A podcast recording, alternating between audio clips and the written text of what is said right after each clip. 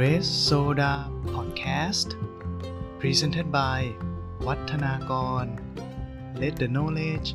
flowing with the wind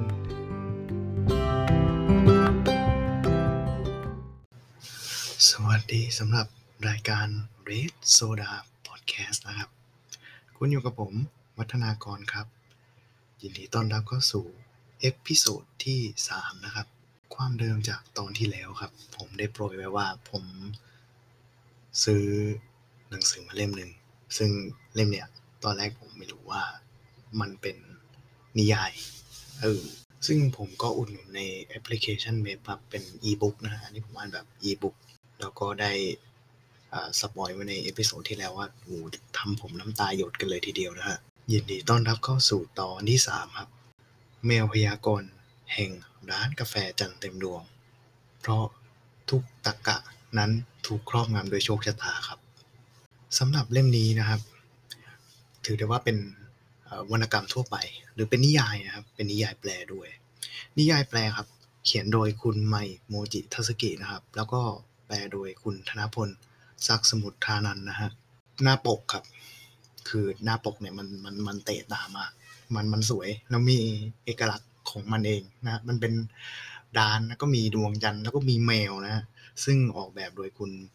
จิฮิโร่สกุระดะนะฮะหรืออาจารย์สกุระดะครับ และเล่มนี้เนี่ยเป็นวรรณกรรมหรือนิยายพิมพ์ใหม่นะฮะในปี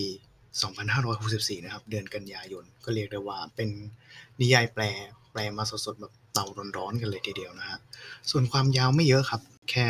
212 หน้าเท่านั้นนะฮะ ซึ่งเมื่อได้ทำการวางแผงแล้วเนี่ยปรากฏว่าภายในระยะ 1-2 เดือนเนี่ยหนังสือน้องแมวนักพยากรณ์ของเราเนี่ยก็ติด bestseller นะครับในหลาย ๆ แอปพลิเคชันรวมถึงร้านหนังสืออิสระหลาย ๆ แห่งนะครับ ก็ยกขึ้นทำเนียบนะครับ 10 อันดับหนังสือขายดีนะครับ ถามว่าทำไมเล่มนี้มันขายดี เรามาเล่ากันโดยย่อนะครับ เรื่องนี้มันเกี่ยวกับชีวิตของคนทั่วไปครับ คนเขียนบทหนึ่งคน ดาราหนึ่งคน ผู้จัดการหนึ่งคน แล้วก็พ่อหนุ่มไอทีนะกับช่างทำผมหน้ามึนนะอีกอีกหนึ่งคนนะทุกคนต่างล้วนใช้ชีวิตนะครับ ภายใต้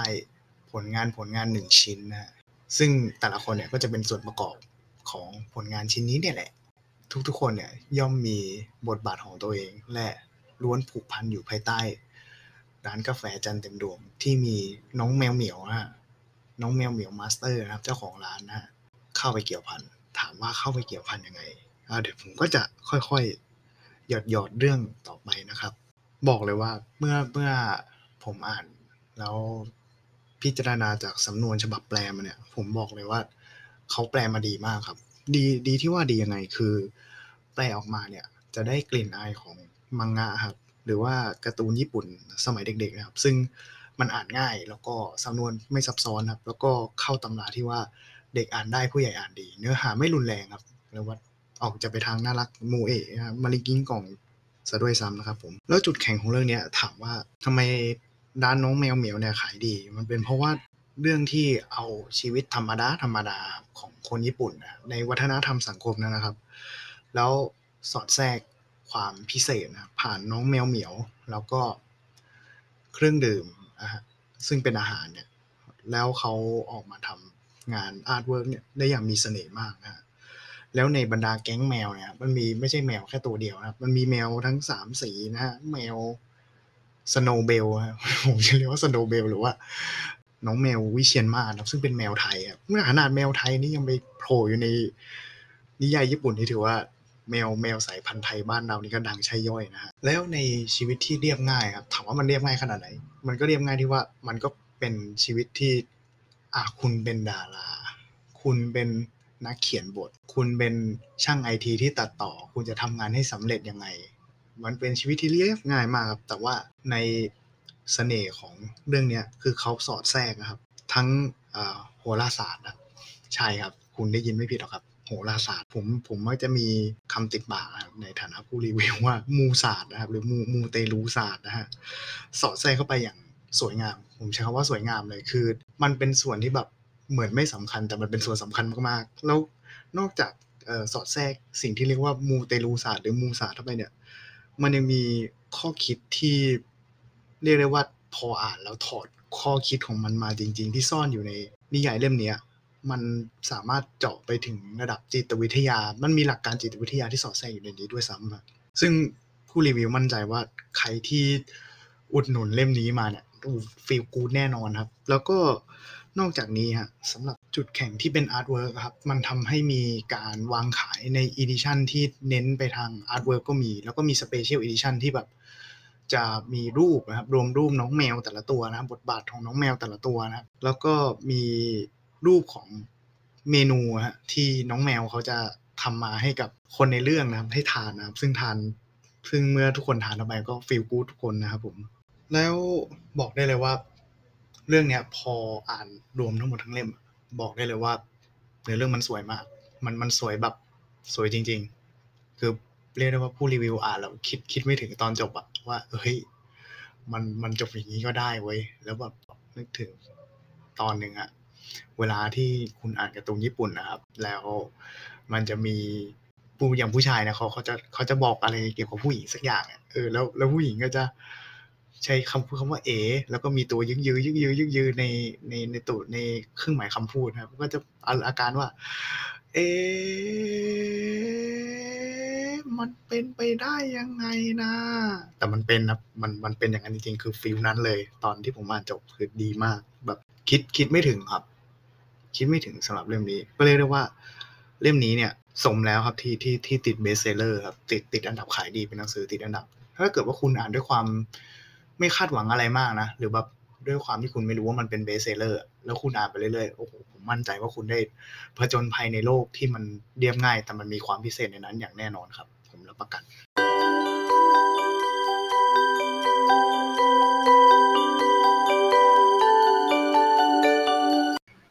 ต่อจากนี้นะครับ ผมขออนุญาตโปรยคำเตือนไว้ก่อนนะครับว่ามันจะมีการสปอยเนื้อหาบางส่วนในเรื่องราวของแมวเหมียวนักพยากรณ์ของเรานะครับสำหรับข้อคิดครับ ที่ผมได้จากเรื่องราวของแมวเหมียวนักพยากรณ์เล่มนี้เนี่ย ผมเจาะไปแต่ละบทเลย แล้วผมก็จะหยิบยกขึ้นมานะครับ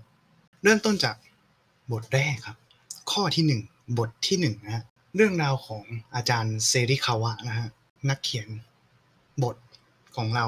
ที่มีปัญหานะครับ ซึ่งถามว่าเฮ้ยนักเขียนบทมันจะมีปัญหาแล้ววะมันเป็นช่วงช่วงหนึ่งในชีวิตนะครับ ที่ผมเชื่อว่า ทุกทุกท่านย่อมมันต้องมีช่วงหนึ่งอะที่หมดแรงใจ หมดไฟ ท้ออย่างรุนแรง ไม่รู้ว่าจะเดินต่อชีวิตไปอย่างไร ซึ่งข้อคิดจากเรื่องราวเนี่ย ก็คือ คนเราต้องรู้จักการปรับตัวครับ โดยที่ เมื่ออาจารย์เซริคาวะเนี่ยประสบปัญหาอย่างหนักนะฮะในการเขียนบทนะครับซึ่งปัญหานั้นก็คือจุดๆนะครับผมจะไม่บอกว่าปัญหานั้นมันคืออะไรนะครับ หยิบยกการเปลี่ยนแปลงดวงดาวหรือจักรราศีนะฮะจากสองเป็นหนึ่งอะผมใบแค่จากสองเป็นหนึ่งแค่นี้ ซึ่งมันจะเกี่ยวข้องกับการปรับตัวยังไงเนี่ย ผมก็อยากให้ผู้ฟังนะครับ ไปอ่านเนื้อหาเต็มนะครับ เพราะว่า โอ้มันมีเหตุผลที่แบบ จับต้องได้ แล้วรู้สึกว่าแบบการอธิบายของเขาเนี่ย มันสอดคล้องเกี่ยวกับพฤติกรรมทางสังคมของมนุษย์ในปัจจุบันเลยนะคมมากครับ เมื่อเมื่อถอดความมาแล้ว ซึ่งคนเราก็ต้องรู้จักการปรับตัวนะฮะจริงๆแล้วการปรับตัวเนี่ย มันไม่จำเป็นเพื่อการอยู่รอดอย่างเดียวครับ แต่มันอาจจะเป็นการปรับตัวหรือปรับผลงานหรือปรับมุมมองอะไรบางอย่าง เพื่อให้สอดคล้องกับสภาวะสังคมปัจจุบัน ถ้าภาษาบ้านก็เรียกว่า อยู่ยังไงไม่ให้ตกรถนั่นเองนะฮะถ้าตกรถนี่คือเป็นศัพท์จากวงการบิตคอยนะฮะตามเทรนไม่ทันอะไรอย่างนี้ อันนี้ก็เป็นข้อคิดข้อแรกครับ ที่ผมได้จากเรื่องของแมวเหมียวนะครับกาแฟจันเต็มดวงสำหรับข้อคิดข้อที่สองอันนี้ในฐานะผู้รีวิวเองนี่ผมขอยกว่าบทเนี้ยเป็นบทที่พีคสำหรับผู้รีวิวเองนะเพราะเรียกว่าเออข้อคิดนี้มันมันมันทัชใจมาก มันมันเออ มันมันเข้ามาในจิตใจมาก แล้วแบบในตัวเนื้อหาสื่อออกมาได้แบบโอ้มันกลมกล่อมอะละเอียดละออแล้วสมจริงด้วยนะฮะซึ่งบทที่สองเนี่ย ข้อคิดที่ผมได้ก็คือ หลาย ๆ สถานการณ์ในชีวิตคนเราครับ ต้องรู้จักการยอมรับเพื่อเรียนรู้นะแล้วก็เปลี่ยนแปลงปรับปรุง เพื่อนำไปสู่การจบปัญหาครับ โดยสื่อเรื่องราวนะจากดารานะครับ แล้วก็ผู้จัดการคนสวยนะครับ เกี่ยวกับปัญหาบางอย่างที่เรียกได้ว่า ผมว่าในปัจจุบันนี้ก็มีปัญหากันเยอะนะครับสำหรับเรื่องเนี้ย เยอะจริง ๆ เยอะจนแบบเออมันก็ปรากฏในหลายสื่อหลายแห่งหลายที่หลายอย่าง แล้วในสถานการณ์ที่บีบคั้นขนาดนั้นนะกาแฟจันเต็มดวงเนี่ยก็เรียได้ว่าโอ้โหเป๋มาเลยทีเดียวครับ มันก็ต้องมีจุดที่แบบเราจับหลักไม่ถูกเหมือนกัน เราไม่รู้ว่า เราจะเดินในสถานการณ์นี้ต่อไปอย่างไร ซึ่งได้หยิบยกกันสื่อสารนะครับผ่านดวงดาวนะฮะ ดาวดวงหนึ่งนะครับ ซึ่งก็จะอยู่ในหนังสือบทที่สองเล่มนี้นะครับ เกี่ยวกับบททดสอบหรือโจทย์ของชีวิต ที่เราจะต้องแก้เพื่อที่จะฝ่าฟันแล้วก็ก้าวต่อไปให้ได้อย่างมั่นคงนะฮะซึ่งข้อคิดเกี่ยวกับการยอมรับเนี่ยเขาไม่ได้หยิบยกในเรื่องของความดีหรือความชั่ว หรือหยิบยกเกี่ยวกับผลกรรมที่สื่อสารในลักษณะว่าจะต้องถูกการลงโทษนะฮะ แต่สิ่งที่เขาหยิบยกขึ้นมาที่เป็นข้อสำคัญของบทเนี้ย ผ่านน้องแมวเปอร์เซียนะครับ Snowbell นะฮะ Snowbell คือแมวพันธุ์เปอร์เซียนะครับ ซึ่งเอ่อน้องน้อง Snowbellเป็นเป็นแมวที่ผมหยิบยกเรื่องของ Stuart Little นะฮะ ถ้าใครได้ยินเรื่องของ Stuart Little มันจะคู่กับแมวสีขาวๆกับน้องหนูสีขาวๆนะนั่นแหละครับ ก็คือแมวเปอร์เซียนะครับตอนนั้น master นะครับไม่อยู่นะเจ้าของร้านไม่อยู่ก็เป็นน้องแมวเปอร์เซียมาช่วยเหลือแทน เขาได้หยิบยกเรื่องนี้ขึ้นมาครับ คุณทำยังไงคุณได้อย่างนั้น มันไม่เกี่ยวหรอกว่ามันเป็นความดีหรือความชั่ว มันไม่เกี่ยวว่าสิ่งนั้นมันเป็นประโยชน์หรือว่าสิ่งนั้นมันเป็นโทษ แต่ว่ามันเป็นกฎของการ reflection เราทำยังไงได้อย่างนั้น มองตัวเองในกระจกสิ เมื่อคุณทำไปอย่างเงี้ย มันถูกต้องไหมอะแล้วคุณจะทำยังไงให้มันถูกต้องอะซึ่งเมื่อน้องดารากับผู้จัดการคนนี้ได้ฟังน้องเปอร์เซียนะฮะพูดก็คิดได้ครับ แล้วก็ตัดสินใจแก้ไขปัญหาในทางที่ถูกต้อง ซึ่งผมมองว่าแบบพอเขาตัดสินใจแก้ไขปัญหา เออ แล้วผลที่มันออกมา มันไม่ได้แบบทุกอย่างมันถูกแก้ไขเลย แต่ ทุกอย่างมันเป็นไปตามความจริงที่เกิดขึ้น แล้วความจริงเหตุการณ์ในที่เกิดขึ้นอะ พอผมผู้รีวิวอ่านแล้วรู้สึกว่า โอ้โห มันมันสวยอะ มันเป็นอะไรที่แบบถอดภาพจำนิยายเดิมๆที่แบบเออ มันจะต้อง happy ending มันจะต้องสวยงาม มันจะต้องลงตัวเปล่า แต่ว่า เฮ้ย นี่แหละ คือโลกของความจริงที่เกิดขึ้น ซึ่ง ไอ ผลของการแก้ไขปัญหาผลจากการกระทำและการแก้ไขปัญหาของดารากับผู้จัดการคนเนี้ยอูทำให้ผมแบบน้ำตาไหลมาหนึ่งแหมะเลยแบบเจ๋งว่ะสื่อออกมาได้อย่างสวยสดงดงามแล้วสมจริงมากขอชมในบทนี้เลย ส่วนเรื่องดาวเต็มจะเป็นยังไง แล้วความผิดนั้นคืออะไร คุณดาราคนเนี้ยเขาจะได้รับโอกาสต่อไปหรือไม่ ติดตามชมได้ในเนื้อหาเต็มนะครับสำหรับแมวนักพยากรณ์แห่งร้านกาแฟจันเต็มดวงครับ สำหรับข้อที่สามครับ ที่ผมได้จากเรื่องนี้นะครับ น้องแมวเหมียว บทที่สามเนี่ย ในเรื่องร้ายๆย่อมมีเหตุการณ์ที่ดีเสมอครับ อยู่ที่คุณว่าจะปรับมุมมองหรือไม่ ซึ่งสื่อสารผ่านพ่อหนุ่มไอทีนะฮะแต่พ่อหนุ่มไอทีคนนี้ไม่ได้เป็นยามนะฮะพ่อหนุ่มไอทีนี้ก็ไม่ได้เป็นมนุษย์ออฟฟิศธรรมดานะครับ แต่พ่อหนุ่มไอทีคนนี้เป็นประธานบริษัทครับใช่ครับ เป็นประธานบริษัทครับ คุณผู้ฟังได้ยินไม่ผิดหรอกครับ เขาเป็นประธานบริษัทไอทีแห่งหนึ่งที่รับงานมาตัดต่อตรงนี้ ซึ่งเขาประสบปัญหามากมายเต็มไปหมดเลย โอ้โหเรียกได้ว่า ถ้าจะใช้คำว่าความซวยนี่ก็คนนี้นี่ทำทำบุญแห่งความซวยมาค่อนข้างจะเยอะนะครับทำอะไรก็ติดขัดไปหมด แต่แล้วครับ ในเหตุการณ์เนี้ยมันก็มีข้อดีของมันอยู่ ตรงที่ไปเกี่ยวข้องกับแม่สาวนะครับนักทำผมนะหน้ามึนนะ ซึ่งจากเรื่องราวข้อดีตรงเนี้ย มันจะเป็นยังไงนะครับ ผมขอไม่สปอยนะครับ แต่ถ้าเกิดว่าอยากจะให้ผมสปอยทางอ้อมแล้วก็ ผมไปเจอเพลงเพลงหนึ่งครับ ซึ่งตอนนั้นผมขับรถกลับบ้านแล้วแน่นอนนะแถวบ้านผมเนี่ย มันมีสี่แยกที่แบบ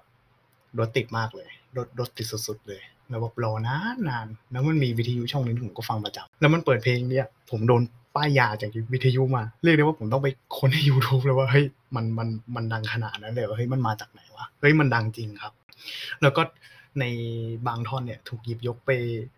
เป็นไวรัลใน t ิ k t o k ด้วยนะฮะ ซึ่งผมก็ขอป้ายยาว่า ถ้าเกิดคุณอยากจะเข้าใจ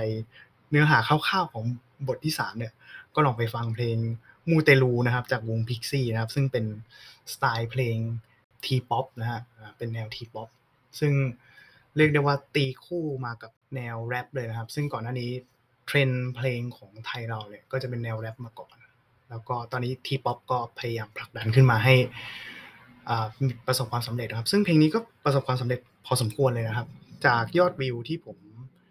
เข้าไปดูใน YouTube เนี่ยล่าสุดก็ 6.5 ล้านวิวนะครับ6 6ล้าน5แสนวิวถือว่าเยอะมากนะครับ ซึ่งเพลงนี้ ได้ออกมาตอน 4 ตุลาคมปี 2021 นี่เองนะครับเป็นซิงเกิลใหม่สดๆร้อนๆเอามีนาถึงดังนะฮะถ้าเกิดคุณอยากจะเข้าใจเนื้อหา เพลงนี้ผมป้ายยาคุณนะครับไปฟังครับ ก็มันสอดคล้องกับบรรยากาศแล้วก็เนื้อหาของบทนี้เต็มๆเลยนะฮะแล้วก็ข้อคิดของแถมครับ ซึ่ง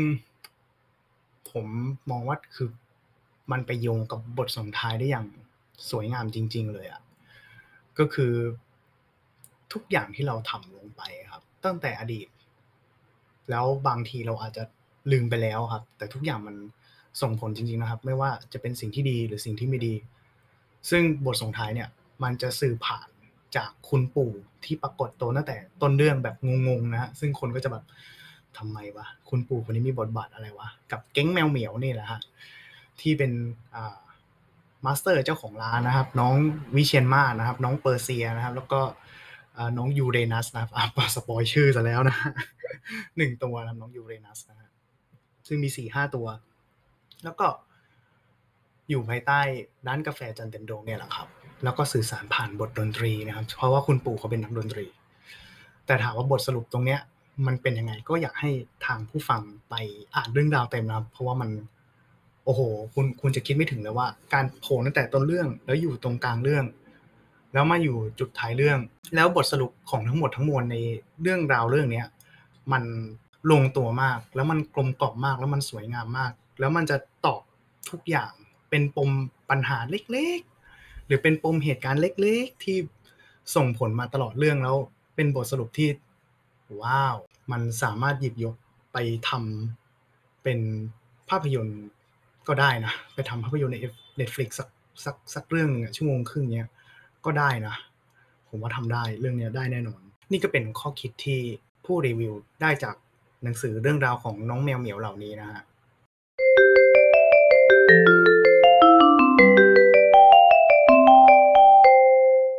หลังจากที่เราได้ฟังก็คิดไปนะฮะด้านกาแฟจันเต็มดวง เพราะทุกตะกะล้วนถูกผูกมัดตรึงไว้ด้วยโชคชะตา ส่วนนี้มันไม่ได้ปรากฏนอกจากหนังสือนะครับ คือหลังจากที่ผู้รีวิวได้อ่านจบใหม่ๆเนี่ยแล้วแบบฟิลหลังจบมันยังอยู่ ผู้รีวิวได้อ่านในท้ายเล่มนะครับ เกี่ยวกับผู้เขียนและผู้แปล ซึ่งในประเด็นที่ผู้แปลเขาได้หยิบยกขึ้นมาเนี่ย ผู้รีวิวยอมรับเลยว่าน่าสนใจมากครับ แล้วเป็นประเด็นที่ผู้รีวิวเองก็หยิบมาคิดเหมือนกัน เอามาเป็นคำถามได้สบายๆครับ หยิบยกจากส่วนท้ายของคุยกับผู้แปลเล็กน้อยนะครับ โดยเทียบเคียงในหนังสือเล่มนี้ก็คือ เขาบอกว่าเวลาคนเราเนี่ยมองไปบนฟ้าครับ คุณก็จะเห็นดวงดาวในยามค่ำคืน เห็นเมฆเห็นท้องฟ้ายามค่ำคืน แล้วก็ดวงจันทร์ที่คอยส่องแสงในช่วงค่ำคืนเขาบอกว่า เมื่อได้เราได้มองหมู่ดาวเนี่ย มันจะมีคนอยู่สองประเภทฮะ ประเภทที่หนึ่งครับ เมื่อคุณมองดวงดาวเนี่ย คุณจะรู้สึกได้ถึงพลังงานสิ่งที่ดำรงอยู่ในท้องฟ้าในจักรวาล ที่ดวงดาวเหล่านั้นเนี่ย มันจะส่งพลังงานถึงกัน แล้วเมื่อส่งพลังงานถึงกันเนี่ย มันก็จะส่งผลกระทบต่อสิ่งมีชีวิตอย่างเราในฐานะมนุษย์ ซึ่งเมื่อคิดต่อไปอีกก้าวหนึ่งเนี่ยสุดท้ายเนี่ยเราก็มองหมู่ดาวหรือดวงดาวเนี่ยในลักษณะของโหราศาสตร์ครับ แต่อีกก็ยังมีบุคคลอีกประเภทหนึ่งที่เวลามองหมู่ดาวเนี่ยเขาก็จะเห็นแล้วรู้สึกว่ามันก็คือแสงหรือพลังงาน ซึ่งคำนวณมาจากการส่งพลังงานจากดวงดาวในระบบสุริยะจักรวาลในกาแล็กซี่ในเอกภพ มันก็เป็นเพียงแค่พลังงานในรูปแบบหนึ่ง ซึ่งทำให้รู้ว่าสิ่งเหล่านี้มันยังมีอยู่จริงในสักที่สักใดสักแห่งหนึ่ง บนจักรวาลอันแสนกว้างใหญ่นี้ ซึ่งเมื่อกลุ่มที่สองได้มองดวงดาวเนี่ยครับ มันก็จะต่อยอดไปถึงระบบดวงดาว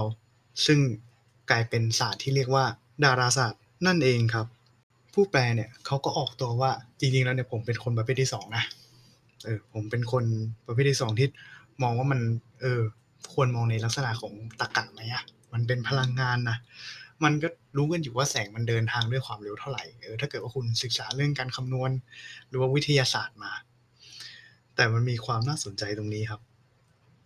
ผู้แปลได้เสนอมาว่า แต่บางครั้งอะครับคนเรามันก็แปลกครับ ที่ว่าเรา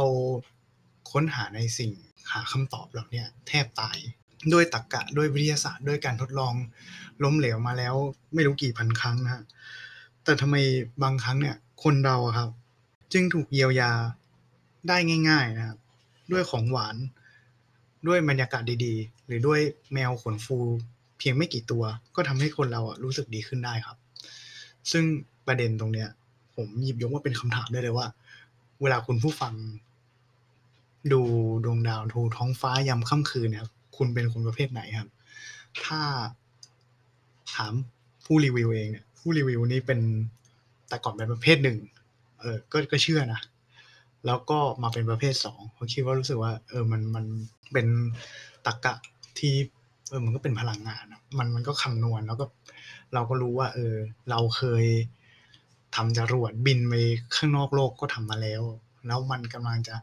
มีวิวัฒนาการต่อไปขึ้นไปเรื่อย แต่มันก็น่าแปลกครับ ซึ่งสิ่งที่น่าแปลกก็คือ ผมในฐานะผู้รีวิวคิดว่า เออหลาย ๆ เหตุการณ์เนี่ย มันมีอะไรบางอย่างที่มันปัจจัยที่มันนอกการควบคุม แล้วรู้สึกว่าเราเองก็ต้องทำความเข้าใจคนประเภทหนึ่งให้มากขึ้น ซึ่งไปสอดคล้องกับสิ่งที่ผู้แปลหยิบยกมาอย่างงงๆนะฮะ หรืออย่างโดยบังเอิญ แล้วคุณผู้ฟังครับ คิดว่าคุณเป็นคนประเภทที่หนึ่ง หรือประเภทที่สองหรือมีความคิดเห็นยังไง เกี่ยวกับดวงดาว พลังงาน สสาร หรือพลังงานและสิ่งที่มองไม่เห็นหรือโชคชะตาครับ นอกจากนี้ครับ เรื่องเนี้ยมันมีที่มาครับ อย่างที่ยกไปในตอนข้างต้นนะครับว่า หนังสือเล่มนี้มีจุดแข็งอยู่ที่ artwork คือปก แล้วสิ่งที่รู้สึกว่าผู้รีวิวรู้สึกเซอร์ไพรส์ก็คือ ผู้เขียนนะครับ คุณไมคุณไมอะ กับคุณสกุระดะผู้ออกแบบปกเนี่ยมีแรงบันดาลใจที่น่าสนใจตรงที่ว่า คุณไม่แต่เดิมครับเขาศึกษาเกี่ยวกับโหราศาสตร์ยูเรเนียน มาก่อนที่จะมาเริ่มเขียนน้องแมวเนี่ยนะฮะซึ่งเขาเคยพยายามที่จะสร้างผลงานมาแล้ว แต่ว่าในช่วงนั้นก็ยังไม่เป็นผลครับ ก็เลยกลับมาสร้างผลงานอีกที โดยที่คุณไม่เนี่ย เขาได้ไปเจอรูป ที่คุณอาจารย์สกุลดะได้เขียนไว้ครับ แล้วมันเป็น artwork ต้นแบบ artwork ที่นำมาเป็นปก แล้วก็เป็นต้นแบบที่เป็น artwork ให้กับน้องแมวครับในแต่ละตัวให้กับอาหารในแต่ละเมนูที่น้องแมวเอามาเสิร์ฟซึ่งปรากฏไว้ในเรื่องด้วย ก็กลายเป็นว่าจากแรงบันดาลใจเกี่ยวกับรูปวาดเนี้ยก็ทำให้กลายเป็นงานเขียนที่ประสบความสำเร็จแบบ เออน่าประหลาดใจนะบางทีนี่ผมยังมีคำถามผมคำว่าแบบเออบางครั้งนี่มันเป็นการพบปะของโชคชะตาหรือเปล่าหรือมันเป็นการพบปะของอะไรบางอย่างระหว่าง คนที่กำลังหาไอเดียอยู่กับรูปภาพที่วาดมาเสร็จแล้ว มันดูเหมือนไม่มีความหมายแต่มันมีความหมายในนั้น ก็คือได้ถูกหยิบยกไปเป็นงาน artwork หลักในเรื่องราววรรณกรรมแปลเรื่องนี้นะฮะซึ่งคำถามที่ผมก็จะยกยกเกี่ยวกับคำโปรยครับคำโปรยของ วรรณกรรมเรื่องนี้นะฮะที่เขาบอกว่า ร้านกาแฟร้านเนี่ย มันไม่มีที่ตั้งแน่นอนครับ มันจะไปโผล่ที่ไหนก็ได้ อย่างเช่นที่ดังๆที่อยู่ท่ามกลางที่ที่มีชื่อเสียง หรือที่สงบสงบที่คนทั่วไปเขาไม่ไปกัน แล้วในร้านเหล่านี้มันจะมีเมนูอาหารชั้นเลิศครับ แต่ว่าคุณไม่สามารถที่จะออเดอร์หรือสั่งได้นะ แต่ไม่ต้องห่วงครับ น้องแมวเหมียวเนี่ย หรือ master เจ้าของร้านเนี่ยเขาจะพร้อมที่จะจัดเมนูที่เป็นของหวานหรือเครื่องดื่มชั้นเลิศให้คุณได้ลองและรับรองว่าเมื่อคุณได้ลองแล้วติดใจแน่นอน มันอาจจะไม่ได้รู้สึกว่าดีที่สุด แต่มันจะรู้สึกว่ามันได้รับการผ่อนคลาย มันได้รับการเยียวยา มันได้รับการเติมพลังงานที่จำเป็นที่จะก้าวต่อไปในการใช้ชีวิตที่มันปกติเนี่ยแหละครับ ถ้า จากคำโปรยข้างต้นที่ผมได้กล่าวมา ถ้าร้านนี้มันมีอยู่จริงอะครับ แล้วน้องแมวเหมียวเนี่ยไม่ใช่แมวแต่เป็นคน คุณคิดว่า ร้านกาแฟจันเต็มดวง ถ้ามันมีจริง ๆ มันคืออะไรครับ ผู้รีวิวไม่มีคำตอบนะสำหรับคำถามนี้ ยังไงก็ขอฝากสองประเด็นนี้คำๆไว้ให้ผู้ฟัง หยิบยกกันไปสนทนาในวงข้าวเย็นอย่างมีความสุขกันนะครับ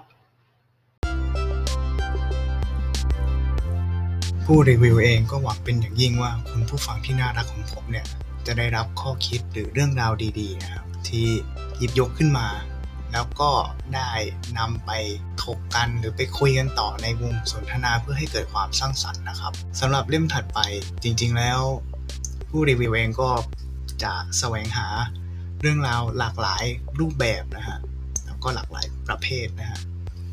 ไม่ได้ไปในทางใดทางหนึ่งอย่างเดียว ส่วนเล่มต่อไปนั้นจะเป็นอะไร แล้วเรื่องราวมันจะเข้มข้นหรือไม่ ก็ติดตามชมได้ในเล่มถัดไปนะครับ อาจจะช้าบ้าง อาจจะเร็วบ้าง แต่ตั้งใจทำในทุก episode นะครับ ฝากด้วยครับ สวัสดีครับ